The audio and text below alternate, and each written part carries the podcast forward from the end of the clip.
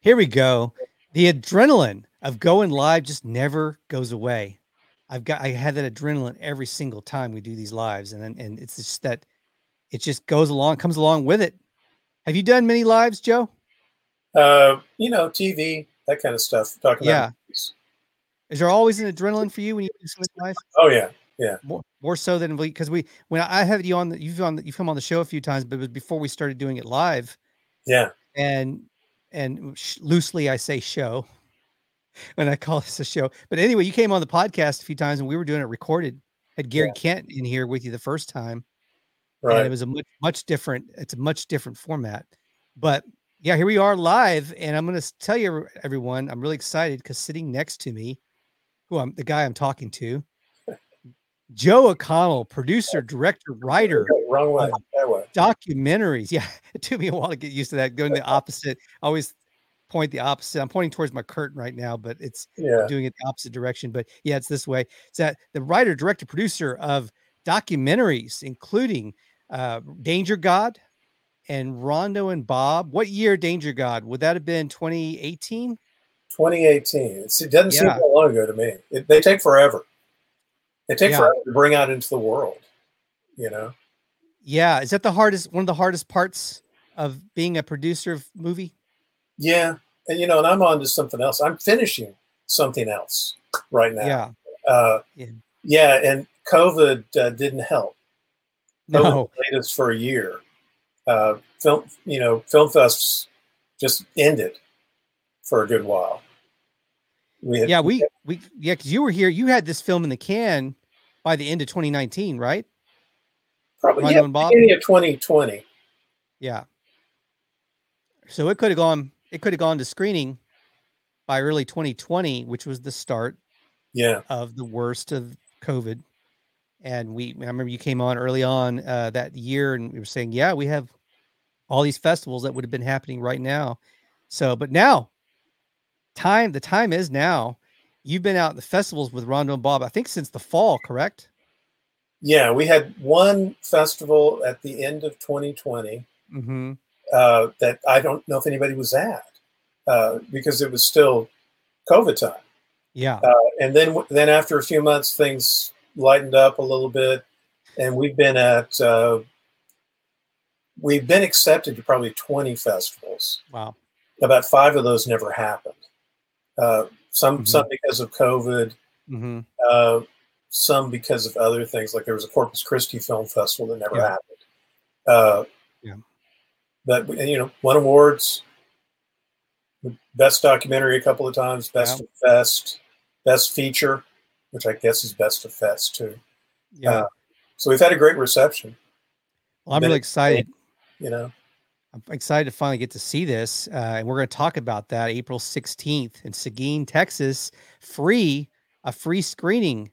Good God. Anything free in 2022? Yes, We are asking that people bring donations for the local food bank. that's true. That's correct. Yeah, definitely uh, is going to be, uh, they're going to be uh, taking donations for the food bank, which is great. So you can do two really good things support this film and and then make some donations to the food bank. So April 16th, Seguin, Texas. We'll talk about that. I got Joe O'Connell, producer, director. We didn't do a show last week, but good grief, it, we should have done a show because I had Joe and Kirk Kirk Kirkomatic in the studio a couple times last week. Uh, you were using came over to use the studio, and we we were all talking about the infamous slap, the slap heard all around the world, and now it's slap that's beating a dead horse right. because it's been talked about. I mean, sports radio spent hours on this after the, the Monday following. Sports radio spent got, hours. you got it. Ali in there. You know. Yeah, had the well, it also had the tie into uh, uh, Tiger Woods, of course, Tiger Woods documentary. And uh, I'm just now, people are just now starting to put up clips of other things that happened that night because there were other highlights that we never got to see. And by the way, the host did a, a damn good job. And some of those highlights finally started to surface today on the web of how good of a job they did. And that got kind of pushed aside, obviously, because of that slap heard all around the world internationally and in different languages uh, that people watched uh, the raw footage of. So we're gonna we will we'll get into that. We'll touch we'll touch upon that. That's not the whole show, but we'll touch upon that. See if Joe has any new insight on it. I know the Oscars have readjourned. The the Academy has readjourned to uh, to make some decisions on how they're going to um, handle. You know, if there's going to be any kind of punishment and what that might be. I know one thing they've already said. Whoopi Goldberg said, "We're not taking we're not taking that man's Oscar away. That's not going to happen." Maybe they should. I don't know, and that's, that's something we'll we'll talk about. Do okay. we want to keep the Oscars become from becoming the Jerry Springer show? Maybe they need to really put their foot down um, and do something to where that never happens again on the Academy Awards or anytime soon, at least uh, for another 40 or 50 years. But we'll talk about that. We got, uh, of course, Rondo and Bob. We're going to talk about movies in general, and we're going to open the show right now with a little intro.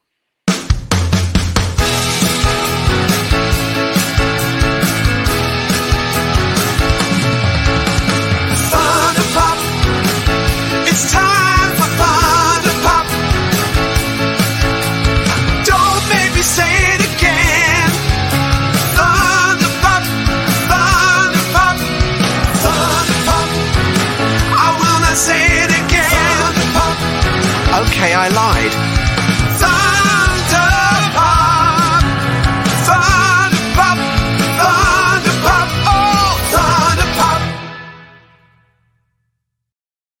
Yeah, here we are for Thunder Pop Extra. It is April.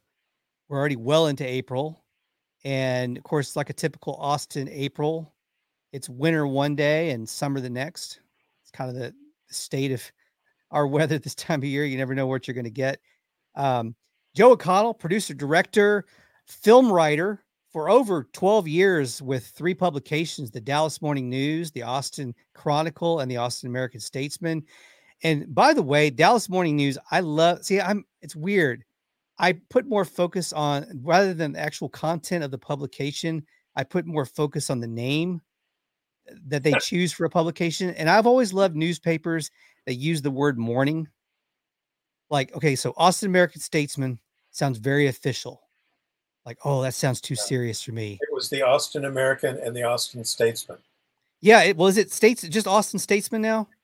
No, it's called it's called the American Statesman, but in in its history, it was the Statesman was I think the the afternoon edition. Yeah, the American was the morning edition. Okay, I, they did that kind of stuff. I did not know that. Yeah, it's trivia.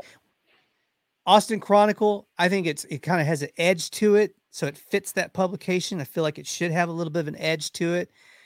But the uh, but newspapers that use morning, that's my jam.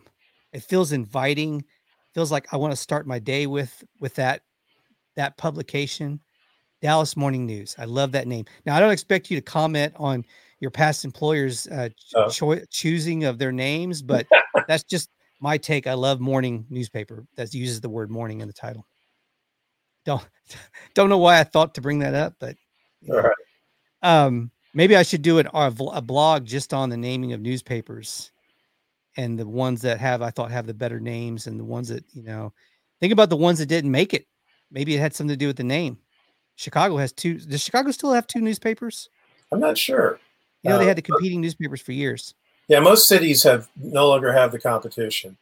In yeah. San Antonio, the uh, San Antonio Light bought the San Antonio Express News and mm-hmm. shut itself down, which okay. I thought was wild. You know, that is wild, and that's twenty years ago now. Yeah, so over two decades ago. Wow. Yeah, I mean that's nowadays. You know, things get acquired in media all the time. Uh, you know, even in satellite, well, satellite radio, satellite radio, there were the two competing Sirius and XM, and then Sirius, I guess, bought XM and became Sirius XM. Just yeah. kind of merged the two together. Sometimes they do keep, you know, Facebook bought Instagram, but they didn't shut Instagram down. They just kept it. They kept that going as its own thing. Uh, they just have control over it now. So anyway, so I know this is a horse that's been beaten into the ground, but you, having been a, a, film writer for a number of years, I know we talked about it last week. I had to have you kind of just beat it a little more into the ground one more time for everyone. the slap heard around the world uh, at the Oscars, which has now been over, I guess, almost two weeks, two weeks ago. Right. When that happened. The slap heard around the world. What do you think about it today versus where you were with it uh, you know a week ago when we when we had you over here at the studio. Well, well, you and I talked about it, and I thought Chris Rock was genius. Yeah, he totally handled that situation perfectly. He just kind of like made fun of the situation itself, uh, and didn't confront, uh, you know, the actual slap. Uh, my take now is I think that uh, they should take the Oscar away. So and you wow. So you say all the way, definitely take the Oscar away. Assemble anyway. Uh, take take Harvey Weinstein's Oscar away. Yeah. The guy was convicted, right? Yeah. Take his Oscar away. He didn't get his Oscar taken away. No. He still has it. Because that's the argument against it is well, you didn't do it to these other people. Do it to them. Right. You know? Well, and you know, look at the Bill Cosby situation. Of course, that's a much different situation. The the, the crime yeah. is much more harsh. So I don't think he, yeah, I don't think he won any Oscars for Leonard part, whatever it was. no. Did you have to watch that movie? Well, you probably no, before you were that's before you were in film writing, wasn't it? Yeah, uh, yeah. I don't. I think I would have refused. Uh, I re- I remember when that was in the theaters because it came out around the same time as Eddie Murphy's Raw. Ah and and so my parents used to drop me and my brother off at the movie theater when we got old enough and we would go bouncing from screen to screen we'd go see one movie but if there we were we were there early we would peek in on something that maybe we weren't supposed to watch uh, because of the rating but i remember going in to, to leonard part six and seeing all i needed to see was about three minutes and we were we quickly regretted sneaking into that theater um in fact we were really that was so traumatizing. We may never may never have snuck in another theater after that. It was like yeah. punishment for doing that. But we we ended up uh, also sneaking into Raw, which was another uh, deal because it was yeah. showing at the same time. I think we were there to see. Well, we were there. We were there to see something more family oriented. But we went. We did sneak into Raw for, and that was something that was a much different experience for us. Hearing that that level of raw comedy at, at our age but yeah, uh, he was um, thought it was hilarious. I mean, that that was a much different experience. Thought it was the fun, the some of the funniest stuff I'd ever seen at that at that point in my life. Yeah. Um, but Leonard Part Six, I thought was for tax write offs. I said, this has got to be for a tax write off the studio. Right. Because they couldn't have been serious about that film. Um, I'm sure it's been spoofed by all the spoofers. Some really good spoofs have been yeah. done. But yeah, Bill Cosby had his trophy stripped uh, not Oscar, of course, as we mentioned, but he had some stuff that he had won over the years that had been taken away from him. Um, so it has happened before. It happens more in sports than any, than any other area because you know, like the Heisman yeah. Trophy being taken away from um, from the from the running back from USC not too long ago, which he ended up getting back, I think. Oh, Reggie okay. Bush, Reggie Bush. Yeah, and uh, Pete Rose is not in the Baseball Hall of Fame. I'm not a baseball fan, so I don't know much yeah. about it, but he's yeah. not in, and he probably never will be. Well, and uh, now they're they're skipping over people that were thought to be steroid users. Yeah. For for, for the uh the uh, like Roger Clemens, and I think uh Mark McGwire, um, Sammy Sosa, people like that are getting kind of leapfrogged. Yeah. Which would have normally, by their stats, would have been considered a shoe in for for Hall of Fame. So they do it in sports. Uh, they've done it a little bit in other areas, but but this is a situation where Whoopi said, "No, we're not going to take that man's Oscar away." Well, you're saying do it. Take the Oscar away. Uh, he's already stepped down from the Academy from his his role with the Academy. Would you would you put a, a suspension on a number of years that he couldn't be nominated? I hadn't thought of that. Maybe that was one of the things I heard that was a possible yeah. suggested idea was that they wouldn't take his Oscar away, but he would be much like again sports where they put a, a, you know a sanction on a college football team and they mm-hmm. can't be eligible for a years. national championship. So, do you think uh, is Will Smith too big to cancel? Like, was the offense not big enough to cancel him because of his level of celebrity? This is a guy who is very powerful in Hollywood. He's not just an actor; he's an executive producer. He produces uh, TV shows, movies. He has uh, Cobra Kai, which is a huge show. He oh, has a, he owns a he owns a piece of that show. That. He also has uh the the the Bel Air reboot on Peacock that he executive produces also. So he's a wheeler and dealer in Hollywood. Um is is that gonna is he just too big to cancel? Is he gonna just bounce back from this pretty quick?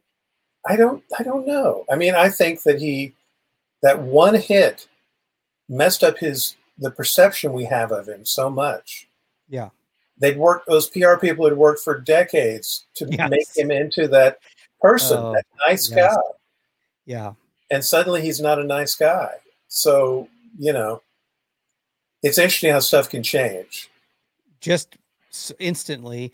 I mean, yeah. yeah, you look at some other people that that did something really and got them in trouble really quickly, like the Roseanne tweet from a few years ago. Yeah. That got her her show basically her taking off her own show and the show was rebranded as yeah. a result of that. But um that was something that was kind of a paper trail with her already. With her her tweeting and having kind of a questionable history with her her tweets uh and her and her opinions on on certain things. So there wasn't like a huge like 360 there, like there was with the Will Smith thing, like you were saying. Yeah. So there's a little bit of difference there. Um, I mean, I've seen celebrity snap before. I saw Jerry. I saw an interview with Jerry Seinfeld years ago with uh, Larry King, where he snapped on Larry in the middle of an interview. What what appeared to be him snapping on, on Larry King, because uh, yeah. Larry King eh, made some comment. You know, Larry King was later years. He was a legend, but in his later years, he kind of had his bad days and good days, and on on TV. And I know he made a comment. He said something like Seinfeld show, Seinfeld show, like he would talk like this. The Seinfeld show was on for X amount of year, eight years, and then it was canceled. How did that feel, Jerry? and of course, it was not canceled. Yeah.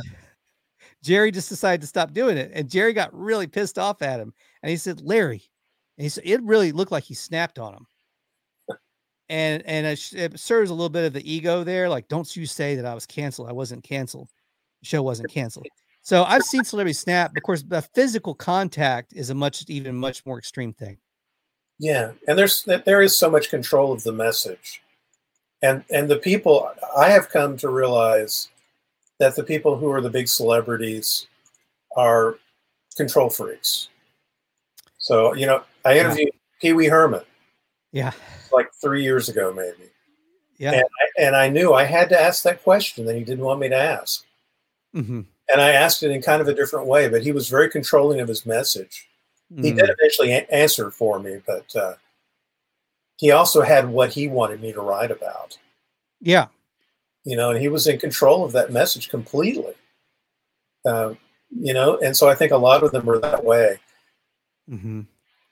Will Smith got off message.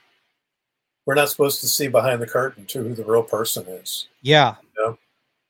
Yeah, and I don't know if it was a lack of of taking taking a day off that made him finally snap and show that side of him that had been said, like you said, they'd been able to conceal for the yeah. most part over the years, or if it was uh, the emotions that had gotten worked up from the, the experience of being nominated and, and probably knowing that he was got a good chance to win. He's got a um, weird personal life too, you know.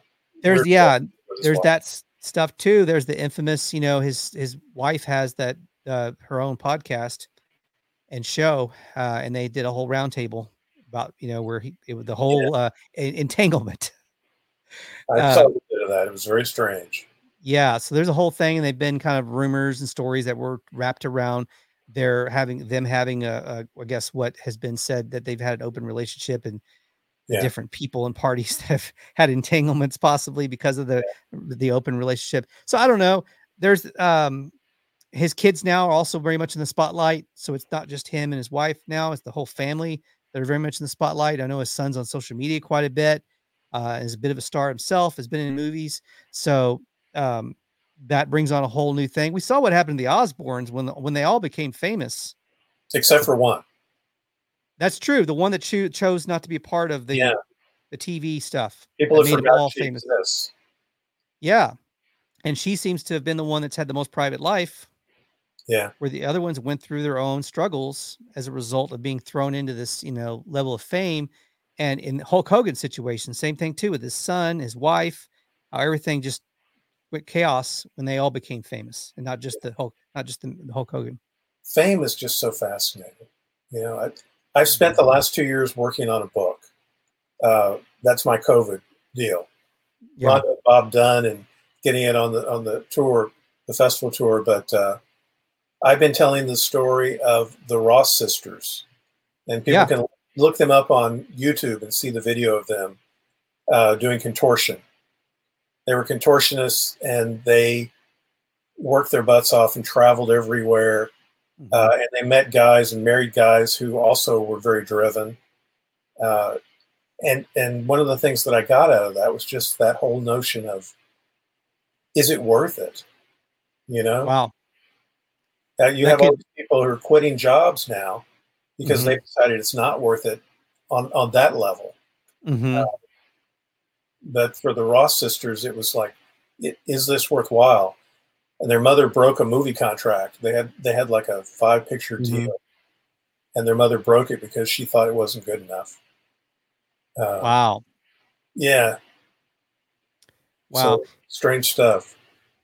Um, and I heard that book's pretty epic. I know you gave at least a synopsis to Kirk-O-Matic. Um, oh, I gave yeah, I gave him the whole story. Yeah, yeah, you gave him the whole story. He's like really excited yeah. about it. Would that have been something you would have done as a documentary had it not just been too uh, too expensive? Would have been yeah. too expensive to do, right? Though, I, though there are contortion young female contortionists around now.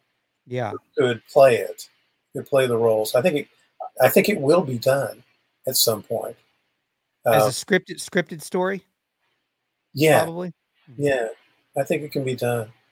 When we well, did uh, when we did Rondo and Bob, uh, my inspiration for a lot of what I did was Becoming Bond, the George mm-hmm. Documentary. Uh, and that's a guy who just quit. You know, mm-hmm. he was offered, he, he did yeah. Bond in one film, was offered a multi multi picture deal, yeah, lots of money, and he said no. And I found that fascinating. Uh, that's that is a pretty fascinating story too. And a lot of people never know no idea about him. Yeah, because of how fast he was in and how fast he was out.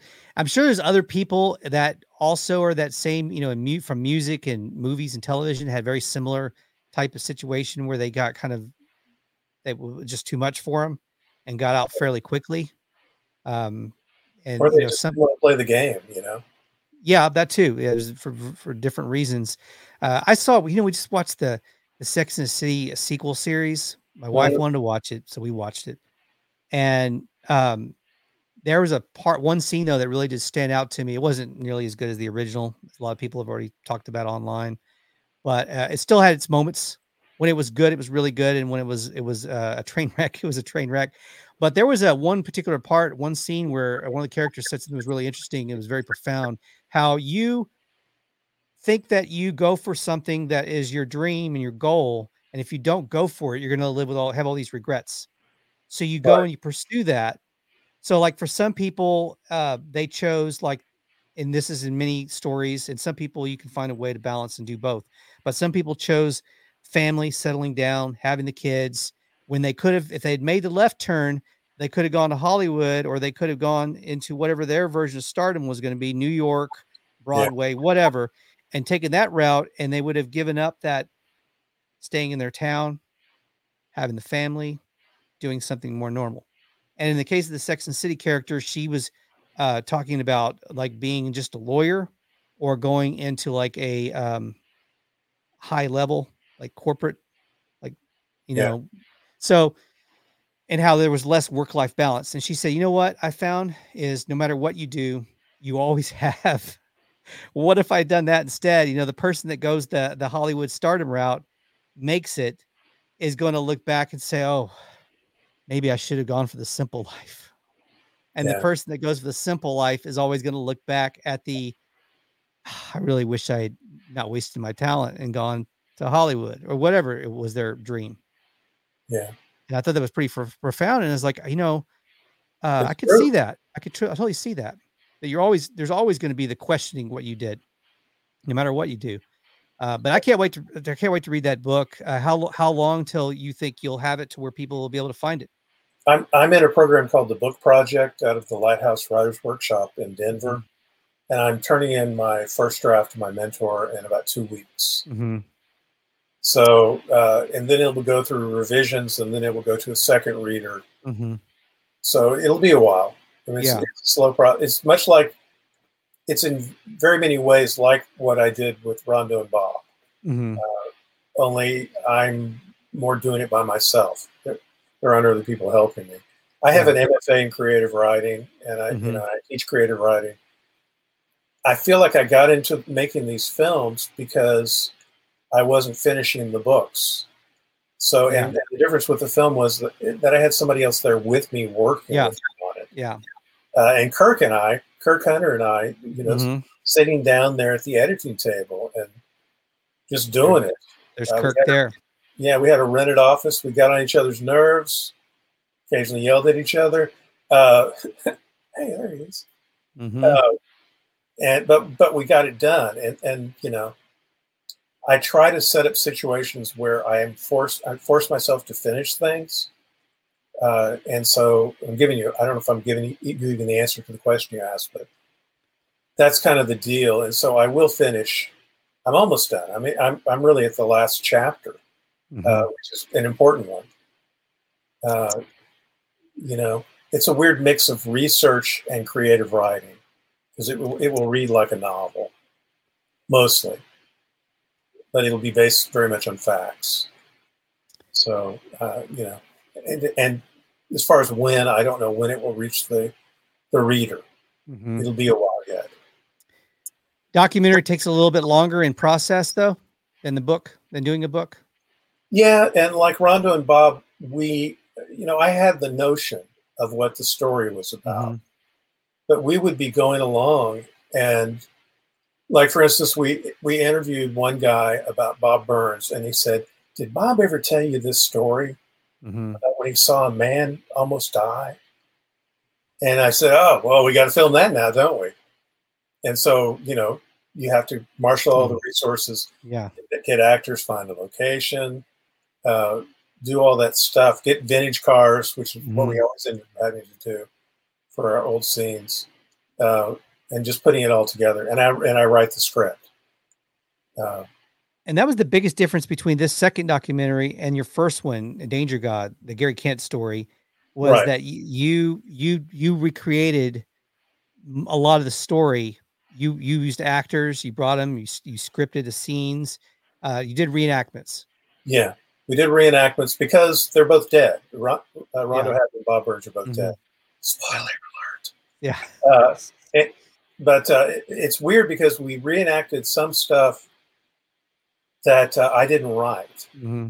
and, and I, we got one weird review where the guy said, "This scene sounds like it's straight out of a bad 1940s uh, gangster movie," and it's because it was written in the 1940s by the guy that it, it's a recreation of an interview that was done with Rondo Hatton, mm-hmm. and we used the actual words from the interview, you know, uh, yeah. which were goofy that that wasn't me. And we did the same thing with Bob Burns. We had uh, raw footage of Bob Burns talking in an interview for the very first uh, Texas Chainsaw Massacre documentary. And instead of using Bob Burns in it, because we used the other our actor so often, I said let's just recreate it with the actor. But the, but they're all Bob Burns's words. Yeah, you know. And you built that mat. You you all had someone go and, and build that face, that mask for the actor to wear. Yeah, amazing. Paul Smith, uh, mm-hmm. who had worked with Bob. Uh, you know, Kirk knew him, and we got lucky because I don't yeah. think we could have done the film, you know, in anything but a laughable way without that. Yeah, you know, uh, yeah, and and you still have a version of the mask that you've taken around to the film festivals, right? Two, yeah, yeah two, two of them, yeah, yeah, and there's Kirk more. Is, Kirk yeah. has been a stand-in and worn it at some of the appearances. More than once, yes. Yeah. And he has that kind of the stature where it kind of works for him. He, he's, he's a man. Yeah. Yeah. Yeah, it's great. But you um, make, eh, but your answer to your question is it is very different, and I and I hesitate to even call it a documentary. Yeah. I think of it as more as a biodoc is, is mm-hmm. my term for it because yeah. half of it is a feature film and half of it is traditional documentary. So, you know, the challenge for us when we were putting this thing together, uh, I had like color coded uh, post it notes on the wall of our editing office. There was one color for Bob, one color for Rondo. Some were half and half because they had both of them in there. And I would rearrange them all the time. I think I drove mm-hmm. Kirk crazy with it because we had to be, it had to be to where this is a film about both Bob Burns and Rondo Hatton. There are people who want a lot of Rondo, and there are people mm-hmm. who want a lot of Bob. Mm-hmm. Yeah, we had to have it to where you will never say you're watching a bunch of Bob and you think, Where, where's Rondo? At that point, it needs yeah. to switch. So we had to do that kind of thing. It becomes a bit of a collage. In Hollywood, they do a lot of, uh, you know, nowadays especially, they do a lot of focus groups. Mm-hmm. I, I've been in focus group. I'm not supposed to say what it was for. Yeah. I'll, I'll just say it was TV. I did some TV focus group stuff.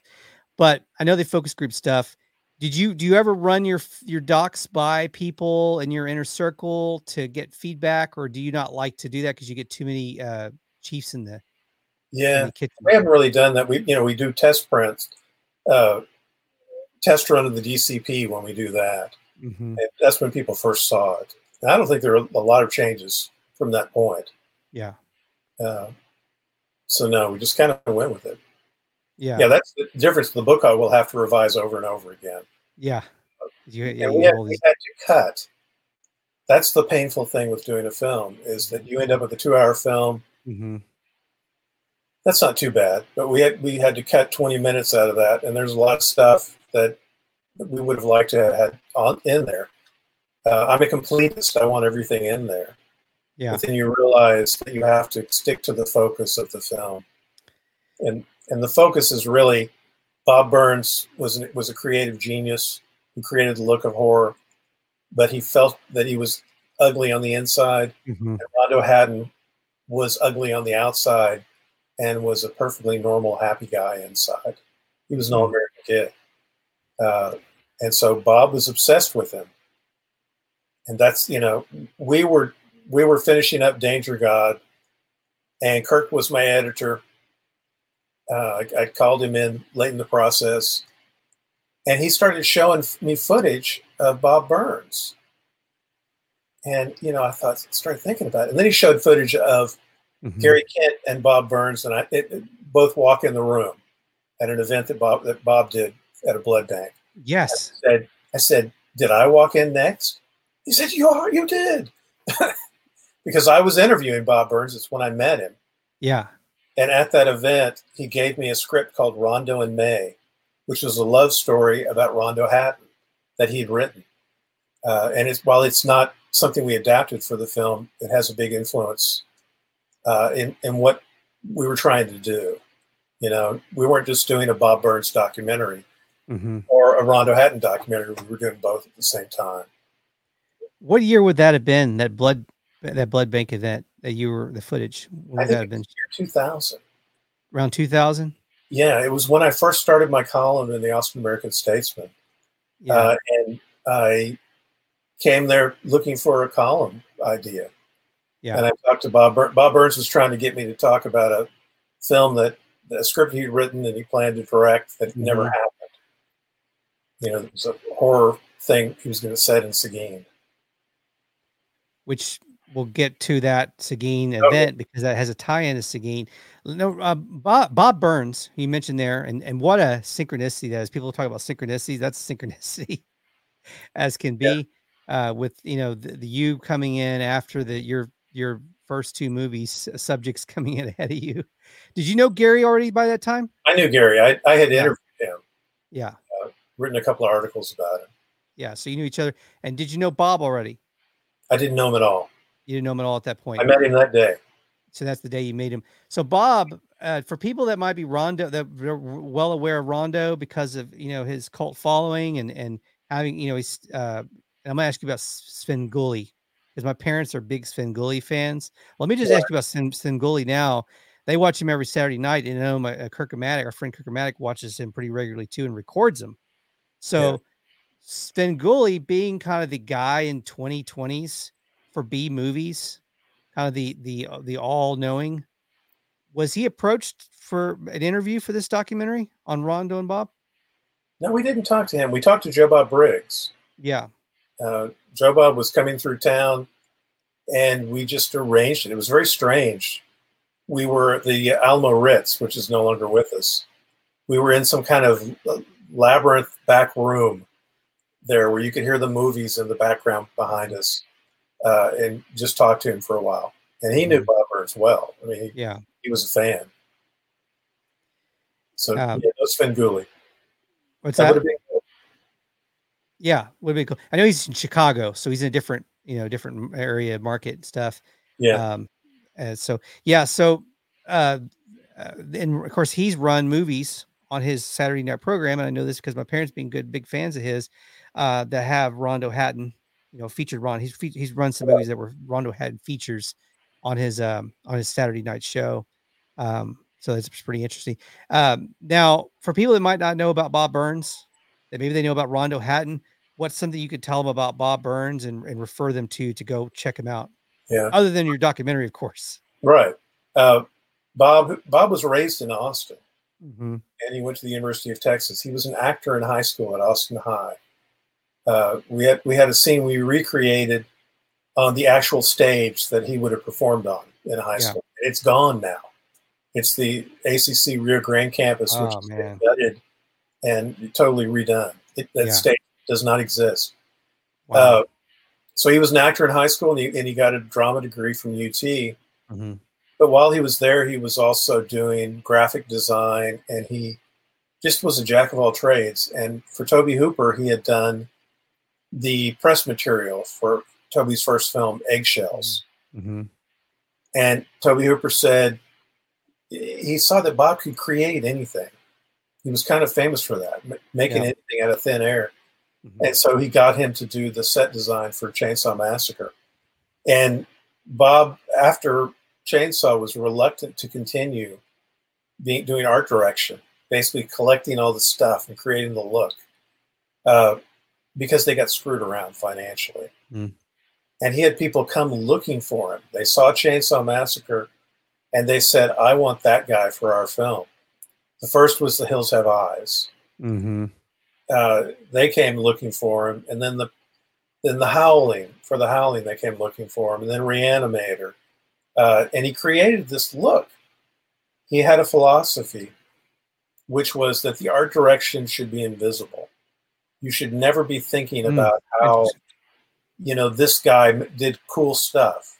Yeah. You should in, in, instead be afraid and find this to be incredibly real. Uh, Reanimator, he created an entire hospital set. Mm-hmm. And uh, Stuart Gordon, the late Stuart Gordon, we, we talked to him before he died, uh, said that people would often ask him where that hospital was. Mm-hmm. And he had to tell them, Bob Burns just created it, you know? Uh, it, but it looks so real that you assume yeah. that it's a real thing. So he's most famous for that. He did a lot of other films too, you know, mm-hmm.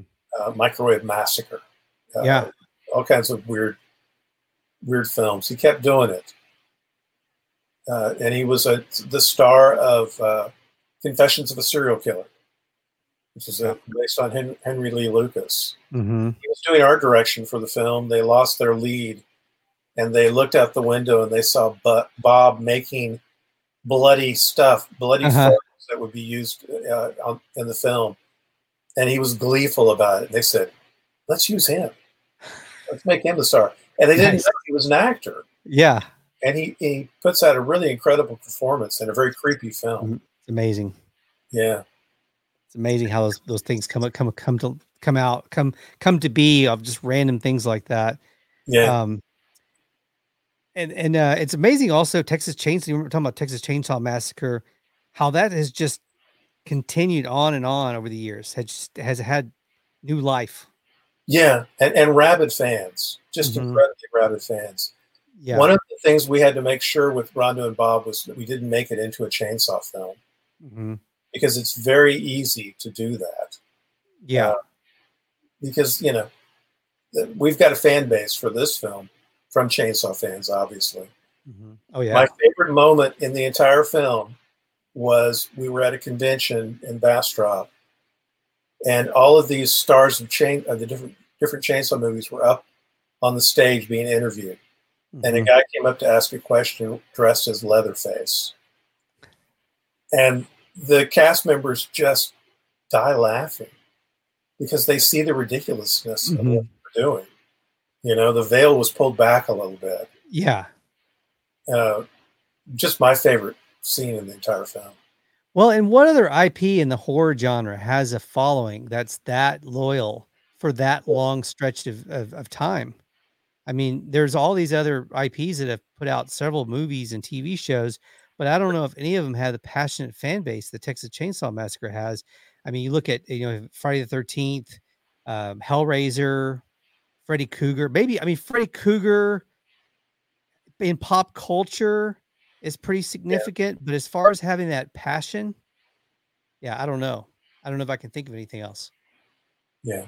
And maybe before Texas Chainsaw was probably Psycho or something from Alfred Hitchcock's, you know, library of, of films, but uh, definitely, you know, in, you know, the last 40 years, I can't think of anything else. It's, it's, yeah, it's not going away either.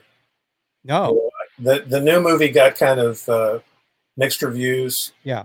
But there will be another one, you know? And probably not two or three years down the road, they will come out, they'll come with a different approach. Yeah. And it'll get another look. And, you know, they'll, they'll nail it again at some point. I was Somebody, on the set of uh, the remake in 2003, 2004. Mm-hmm. Uh, and that was really weird because they, they filmed it in Austin. Mm-hmm. And they filmed it at a, at a shut down, some kind of state institution that's out uh, 969, FM 969. Yeah. And down the hill was a pauper's graveyard. And they're filming like in the middle of this stuff. It was incredible. Mm-hmm. And then down below the hill was a prison.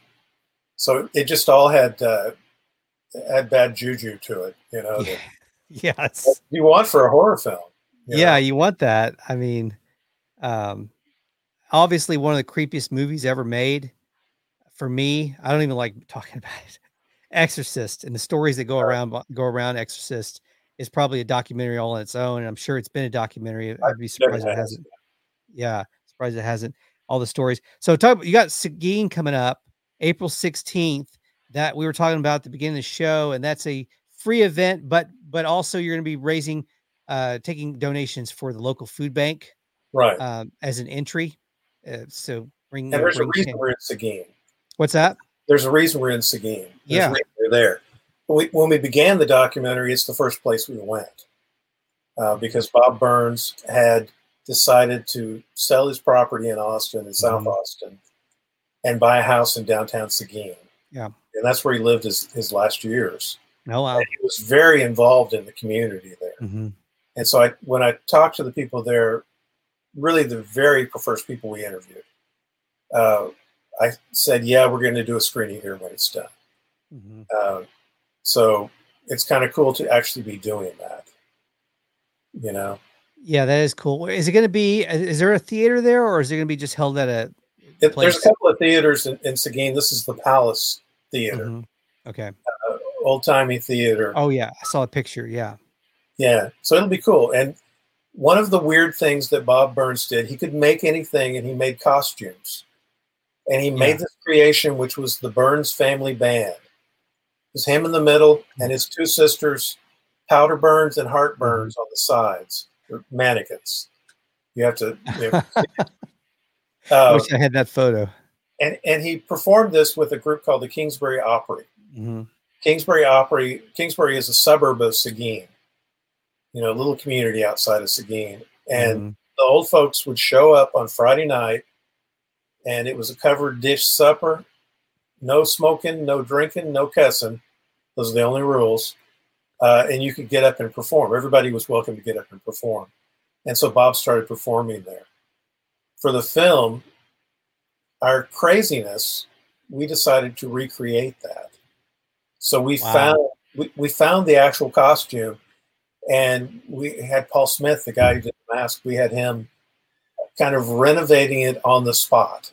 We mm-hmm. used spray paint and everything on it, uh, and fixed it up and filmed it with our actor. And so the and, and at the Seguin event at 6 p.m. April 16th, the Kingsbury Opry will perform, and the film will will follow at seven o'clock. Oh wow, that's so, fun.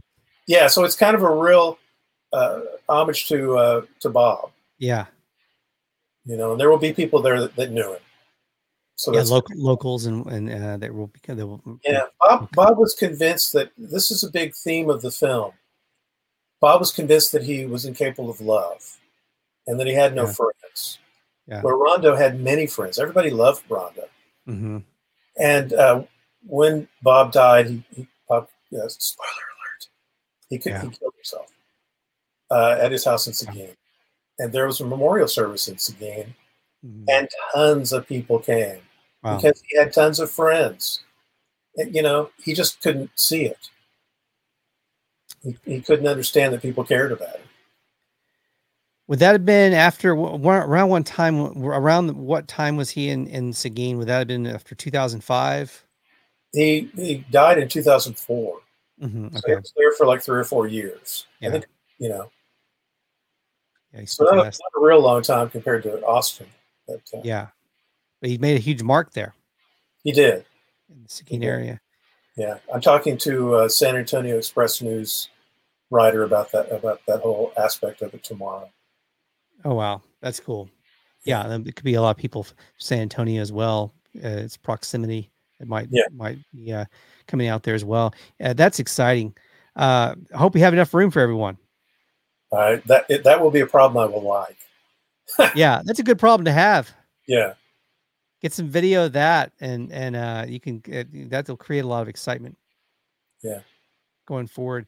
So talking about for people that can't make it to Seguin, Texas, maybe they're too far, can't get there uh, on the 16th, or whatever other reasons might be going on. Uh, and I don't know what it could be that could be keeping you from going to Seguin, Texas on April 16th. If you live in in this the state of Texas, you have no excuse. But. But uh, for people that will be unable to make it, that were like, "Damn it, I really want to see this this film. I I've been waiting to see Rondo and Bob. When am I going to get to see Rondo and Bob?"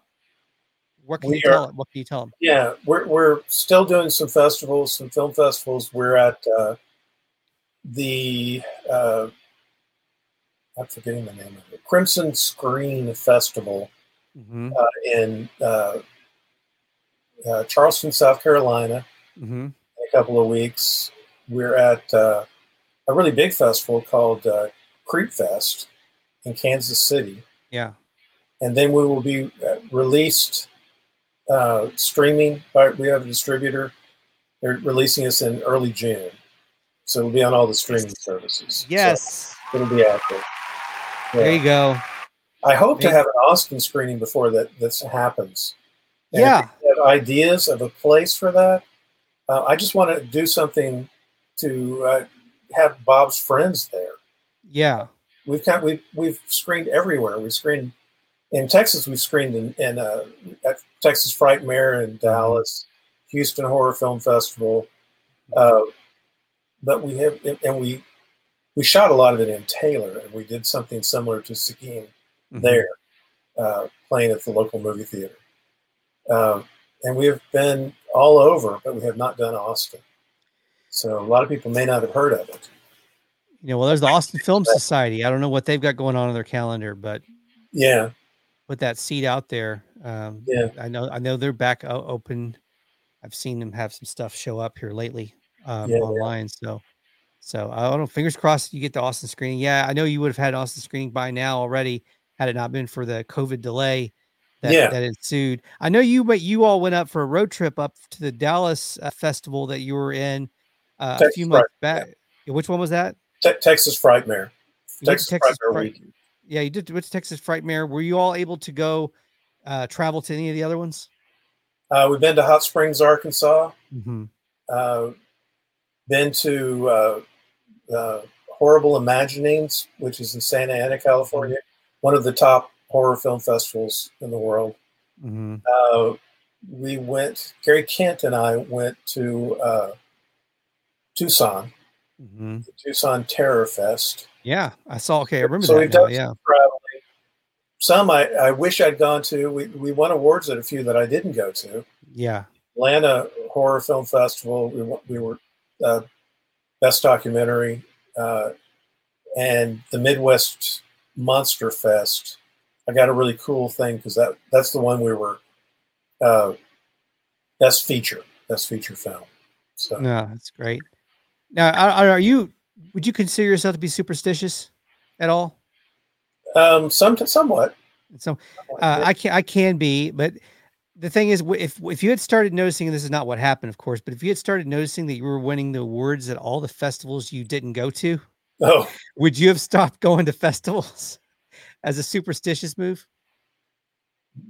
That sounds like a good excuse to not have to go. we had on travel. We, we, we had fun traveling around. Yeah, it's fun. Hot Springs sounds like it would have been a lot of fun. Yeah, it's a cool place. And we, yeah. you know, we went to the baths and all that. Uh, we had a good time. Kirk get in this the uh in the springs. Kirk he did. He did. Yeah. That must have been that must have been quite a sight. There's Kirk there on the camera with the flannel shirt. This is uh this is us filming the scene where Rondo met his wife. Okay. Yeah. That's that's May, Rondo and May. In the this red there. Downtown in uh, Taylor, Texas, and we did this on a. This was very early in the production too. Mm-hmm. We did this on a Sunday night late uh, because I figured there would be no one in town; that it would be dead. Yeah. Instead, there was an endless parade of giant pickup trucks. Oh my gosh! With big with with uh, glass pack mufflers coming down the street and revving it. It was crazy. Well, okay, you said that was in Taylor, correct? Taylor, mm-hmm. Texas, mm-hmm. near a downtown area.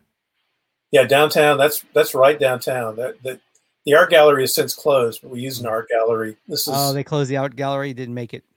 Yeah, the art gallery didn't make it. Though Taylor's booming because of Samsung. It's, oh, well, last time we went down there, which was probably 2019, that we were downtown Taylor, uh, it was really starting to really popping down there.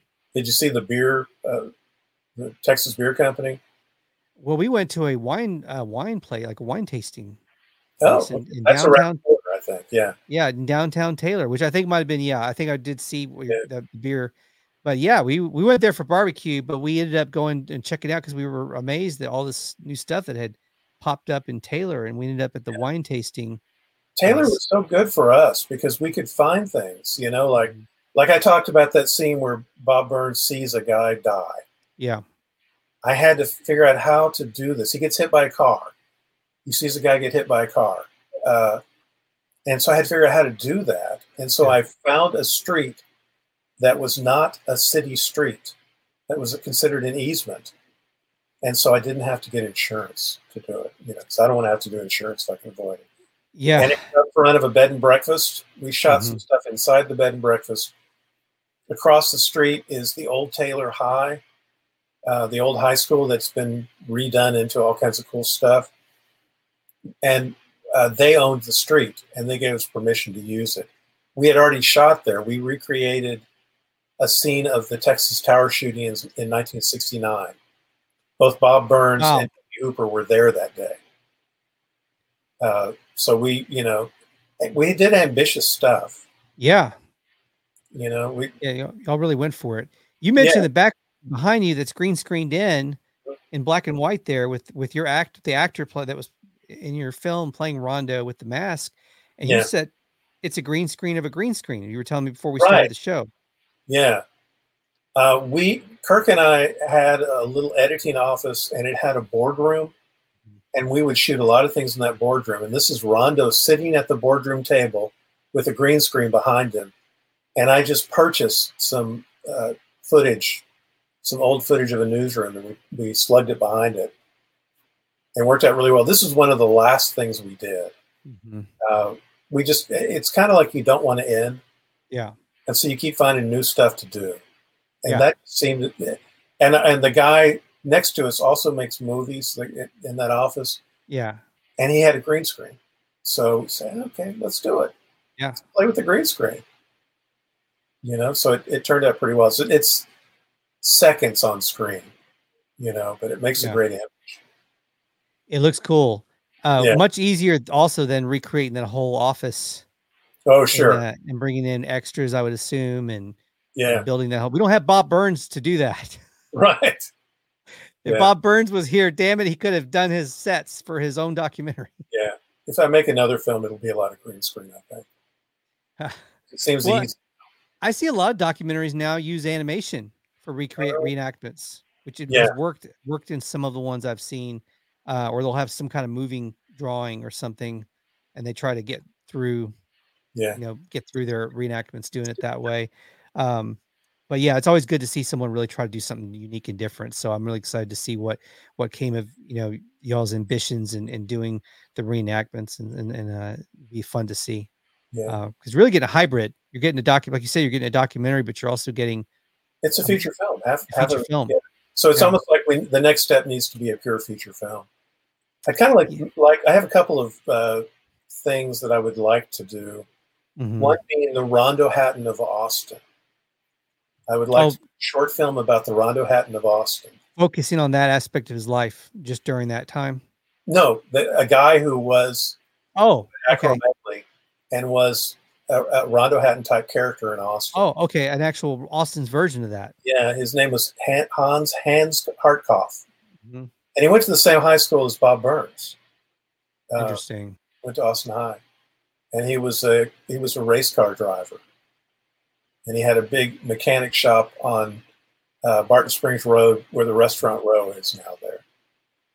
Mm. And he was and he was huge. Rondo was not huge. Yeah, because when you get acromegaly, uh, the, the, the condition he has is acromegaly. Yeah, which is uh, a pituitary gland tumor, and it causes the hands, feet, uh, and face to grow to continue to grow. It kind of sparks it. But if you get it young, Rondo Hatton got it when he was probably about 19. If you get it younger, your entire body grows. And the guy in Austin actually was huge. Wow. Uh, and, and apparently a very nice guy. Uh, and, and I have spoken to some of his family, and that's something I would like to do. I don't know when. I don't know when we do it, but maybe short film. I don't short know if film. I can uh, uh, you know, full length one. Short film. Now you were mentioning all the how you hate to get rid of not use stuff when you're filming. Mm-hmm. all this extra stuff you really loved, you didn't want to get rid right. of it. Is this going to get a DVD release like you did with Danger God? Because I know you did the DVD also with Danger God, and if it did happen, could that be a area where you could use that footage? Maybe so. I mean, we we have no plans for that right now. Our distribution deal is just yeah. streaming. Okay. Uh, okay. So and, and, maybe we'll do that ourselves do a Blu-ray. yeah, you, you could do that a separate deal with that on its own. Yeah, there's some interesting Austin people we talked to who didn't make the final cut. Mm-hmm. Um, so that would be kind of cool. And, yeah. and, smaller films that Bob worked on in Austin. But we yeah. had to, there was a point where we just had to slash away. Mm-hmm. Uh, you know, a lot of people think documentaries should be 60 minutes long or 55 minutes. Right. Uh, we're, and we're an hour and 40 minutes or 100 minutes. Yeah. And that's about as long as I can see it being. I think that's where people's patience ends. Mm. did cool stuff. And one thing that I never talk about enough is one of the nice things about doing a film is you can choose what the soundtrack's going to be. Yeah. And I love this song by a guy named Faris Nourallah, and it's called Problematica. Look it up. Mm-hmm. It's mm-hmm. just beautiful Beatles esque type pop song. Mm, nice. And I wanted it for the credits, and so I arranged it, and we ended up having ten songs in the in the movie by Ferris. Wow. And he's, I think he's just really incredible. His, I'm a big fan of his brother, mm-hmm. uh, Salim Nourallah, who, who's a music producer and wonderful artist in Dallas. Uh, so kind of cool to be able to do that. And so if you see me at the screening during the credits, you will see me sitting there singing along to the songs. Because I, I just love it.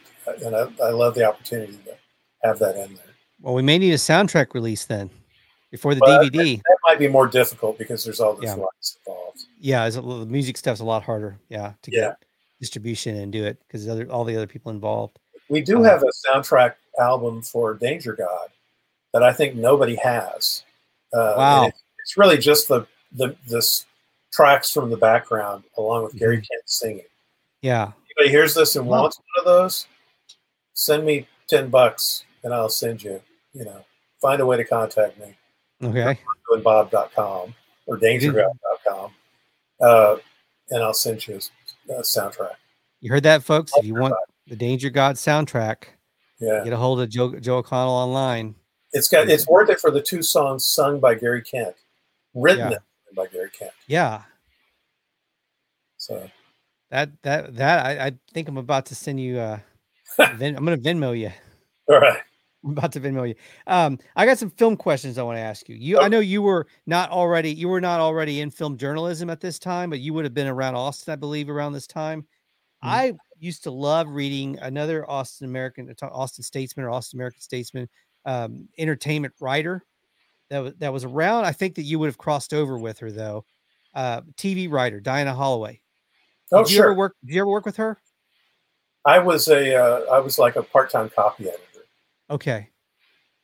So yeah, I was around. Yeah. I loved reading her. Her great, great person who is doing great stuff in retirement. Uh, yeah. Both she and Ben Sargent were part of one of the early purges at, the Statesman, where they got rid of all those yes. wonderful voices. You know, it's a real shame. There's there's yeah. not very many of them left at this point.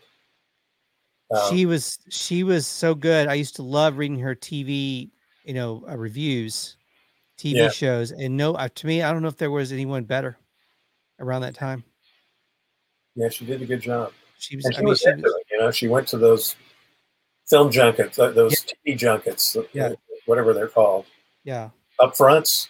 Is that it? Yeah, they, up, they had the upfronts. They still do those, I believe. Yeah. Yeah. Well, that's probably- who I learned. That's how I learned so many things uh, in the entertainment industry back then about you know things like the upfronts. I learned from reading Diana Holloway. It was a film. It was TV class, reading her yeah. article every week. So yeah, she was I really enjoyed her. I really enjoyed her work. Yeah. Um, and the the other thing I want to ask you about is crit- critics in general, film critics in general, and how you were talking about how there's not very many more like her. She was kind of the, the end of that. There aren't too many film critics either. Yeah, is that dying? Is that is that as we know it already dead? Because it's changed so much now because you have the internet where everybody can. And I've talked to Kirk Abatic about this many times, but the internet has given everybody a a, a place that they can have their own platform, their own channel, and and and to some degree it's been good, and to other other ways it's not. And and many of the people are really really good. By the way, there's so many talented people doing vlogs and podcasts and and whatnot, reviewing TV movies uh, in their own way. But is it de- is it just completely dead as we know it? The days of the Siskel and Ebert and all that stuff that's just never going to happen again. Or or it'll just take another form. I don't know. It's it's probably harder to make a living at it. Yeah. You yeah. know, there there are movie critics for the Austin Chronicle, mm-hmm. uh, but the Statesman has one guy. Yeah. Uh, you know, so it's kind of tough. There used to be a bunch. Yeah, they had at least what three probably at one time, right? Yeah. They would take, you know, they had great you know, people, you know, like Alison Macor, who, who has a PhD in film and writes books about film. Mm-hmm. Uh, Chris, do you, do you remember Chris Garcia? Yes, he was not that many years ago, but probably 15 years back. It's, it's ways back, yeah. Yeah. And, and Chris was very good at making people angry. Yes. And he wrote, he wrote beautiful prose and he had, yeah, he stuck to his opinions and, and had great insight. Yeah. Uh, I don't see that kind of stuff much anymore, you know, and it's a shame. And before, if I'm not mistaken, before Garcia, there was a guy who was also equally as polarizing in Austin for movie reviews. Well, I believe it was uh, Patrick Taggart. Oh, you're going back, yeah. I believe Yeah. was his name. I remember he was the original like guy that would really stir stir the pot uh, Yeah. when it comes it comes to really getting people boiled up. Uh, and I think he he he leaned more towards uh, serious dramatic movies. Didn't like the Yeah. big blockbusters as much. Yeah. What's what's that? He did theater as well. Yeah. Yeah. Oh yeah. Okay. Well, I didn't know that that he was in. Yeah, he had done that as well. Um, so yeah, with the you know movies and, and now Rotten Tomatoes kind of people when people talk about going to, for movie review, um, it's changed in 20 years. Where you know 20 years ago it was Siskel and Ebert, and now it's you know Rotten Tomatoes, or maybe even more than 20 years ago. Um, Yeah. That's When- where I go. Yeah. when when now when um speaking of the old the old tradition of movie movie critics uh when gene siskel passed away and roger ebert did a series of guest hosts and he brought in a bunch of people um one local i know Yeah. that that got to go on and do it so um they he had a series of people and they tried out some different people. He finally landed on someone that was, as you know, was another local Chicago guy. Um, if you had gotten called to do that, that gig, would you have been on the plane to Chicago? Would you have done it? Oh, sh- certainly, yeah. Yeah, freaking out too. Yeah, yeah. That would have been. Could you have? You think you could have sparred with him, or do you think it would have been too? It would just been like, oh, this is someone that I've watched for years. It would have been a different dynamic for you. It would be tough, yeah. Because that's what like, they wanted. They wanted someone to go in there and spar. They could spar with him like Gene did. Yeah, yeah. I liked. Uh, A.O. Scott did that some, didn't he? Uh, from the New York Times. Yeah. And I like his reviews. Yeah.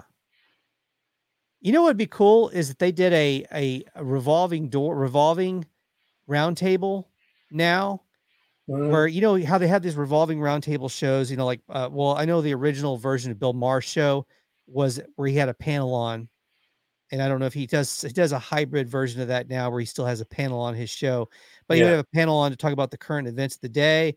And I know that the View is kind of the same host all the time with a few guests that come in and out, and they do a panel roundtable. But what if they had like did the Siskel Ebert, Ebert format but you had two different people every week to spar over the movies that were coming out that weekend in a very Siskel and Ebert, Siskel and Ebert style. And you think about the people you could get on there to talk movies. Yeah. And you could just look for the wildest uh, odd couple every week that you could book to do that. This is your future podcast. This is the show that I want. I want to see yeah. this. It's the yeah. same format as, and I think the original Siskel Ebert was at the movies, but now it would be, it was to be, maybe it could be, it'd be something else, but it would be a very similar format, but you'd have two different people every week. Think about yeah. the different people you could get on there and have them sparring. I want That's this show. Cool. Yeah, with this, you're right. This might be the next project. This might be the next project to figure out how we can get this, uh, make this happen. I'm trying to think of the comedian's name. He's got a huge, he's got a big mouth and he's really good at getting people stirred up. But uh, he's a he's a huge uh, basketball fan, and he does TikTok videos. But he would be already immediately someone that I'd want to book for that show because he could he would go there. Hearing him talk about movies, obviously I, I, a lot of comedians would be funny on there. I think Kirk needs to do something like this because he would just go off in some weird tangent. Uh, well, yeah. I think a review show with Kirk. I want that now. I want a weekly review yeah. show with Kirk involved. That would be good. Him reviewing the movies. I mean, I've heard him. You know, have you ever heard his story about his dad? What he would how he would refer to movies that were the big budget blockbusters? Hmm, no. He's his dad used to say these big movies that were the big budget movies. Of course, they were they've they, they've they're even more wilder now than they were then. But yeah. back then, it would have been like a Michael Bay movie, or it might have been you know whatever it was a big blockbuster movie at the time. But he used to say they they Spielberg that movie it was Spielberg everywhere. And his father was a theater professor at yeah. the University of Texas, so he had credentials. Yeah, to be able to talk about it. So he his term was they Spielberged everything in that movie. It was all yeah. explosions and lasers and buildings being split in half and everything. So would have been yeah. probably referring to movies like Die Hard. Um, of course, once Die Hard came out, you know the floodgates opened, and everybody was trying to make their own version of Die Hard. Die Hard was good. Yeah, it was a good film. They had Speed, which was the bus, yeah, instead of the building.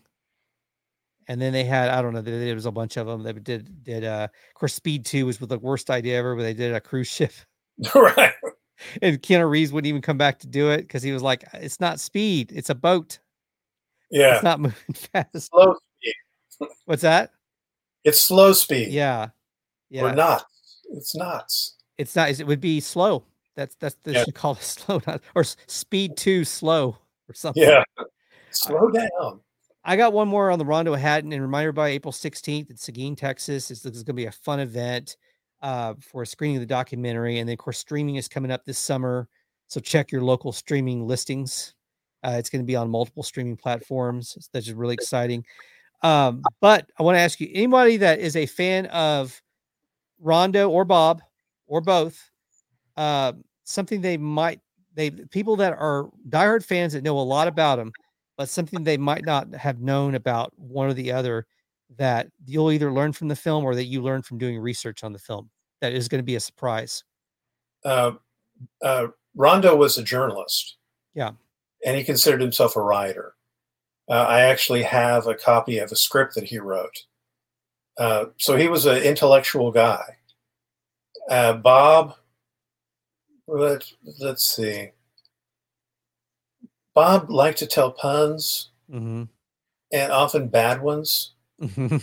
He made a short film that it, that uh, there was a movie way back when called The Man Who Loved Women with Yeah. Burt Reynolds. Yeah. Uh, it's not a movie that particularly stands up test of time, but Bob made The Man Who Loved Inflatable Women, and he had a bunch of inflatable dolls.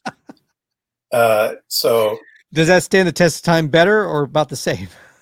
it's goofy. We have Yeah. we premiered that film in Rondo and Bob. Wow. Okay. There's a little treat there Not the whole thing, but parts of it. because it'll A be something nobody's ever seen. and al- along with his unreleased film uh, uh, Scream Test, Mhm. Bob's Burn, Bob Burns' film that was unreleased. We've got it in there. So Oh my gosh. Well, that that should be a good teaser Yeah. for people that are think we're on the kind of on the fence about going to coming to Seguin. yeah, That should get you on yeah, the that's it. Come see it. Austin Horror Society. That group. Yeah, Rent a, bu- rent a bus and head down there to Seguin. That's it. Yeah. Oh, that's gonna be a lot of fun. Sounds like I need to get there early. I want to make sure I'm gonna have a spot, a seat. There you go. Yeah, I'm leave early. Where where should people go eat in Seguin if they want to get there early and have dinner before the movie? I, I'm, I'm afraid I don't know. I don't know either. I would have no idea, but I'm sure there's some place good to go. They're they're usually Stop at San Marcos and go to Herbert's Taco Hut. okay. I yes, yes, I've heard of that. I think we might have gone there. It's on the side of thirty. Is that right off thirty five? Uh, back in the neighborhood by Rio Vista Park, Okay. Marcus. Yeah, It's- I think. it- Great Tex-Mex. Yeah. I You know, I have three percent power on my computer. Uh oh. Well, we no got, we got three percent show left. Uh, How much we have? Three percent. we got three percent of show left. We're Okay. gonna wrap it up because we're at right. we're, at, we're a little over an hour. But thank you, Joe O'Connell, April sixteenth. Can't wait. Rondo and Bob streaming this summer. Very excited. Uh, we'll see you out. I'll see you out there in uh, just under a couple, like a less than a week and a half, I think. Uh, I'll Yeah. see you out there. Look forward to it. And rondoandbob.com. They can find out everything about the film. Yeah, if you want to just go ahead and look online and keep up with it, and also Danger God is out there as well. If you haven't seen Danger God, it's uh, they can find it pretty easy, right? Yeah, it's everywhere. yeah so you go look up danger god and you can figure out where you can stream that and watch that as well uh, so that that's that's uh, the story of gary kent uh, legendary hollywood stuntman And Uh, B movie legend. You know, movie legend house as well. guy. yeah and just a swell guy um, here in austin texas.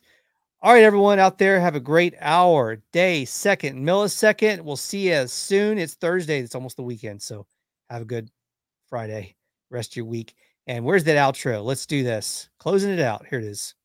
This is where i need the producer joe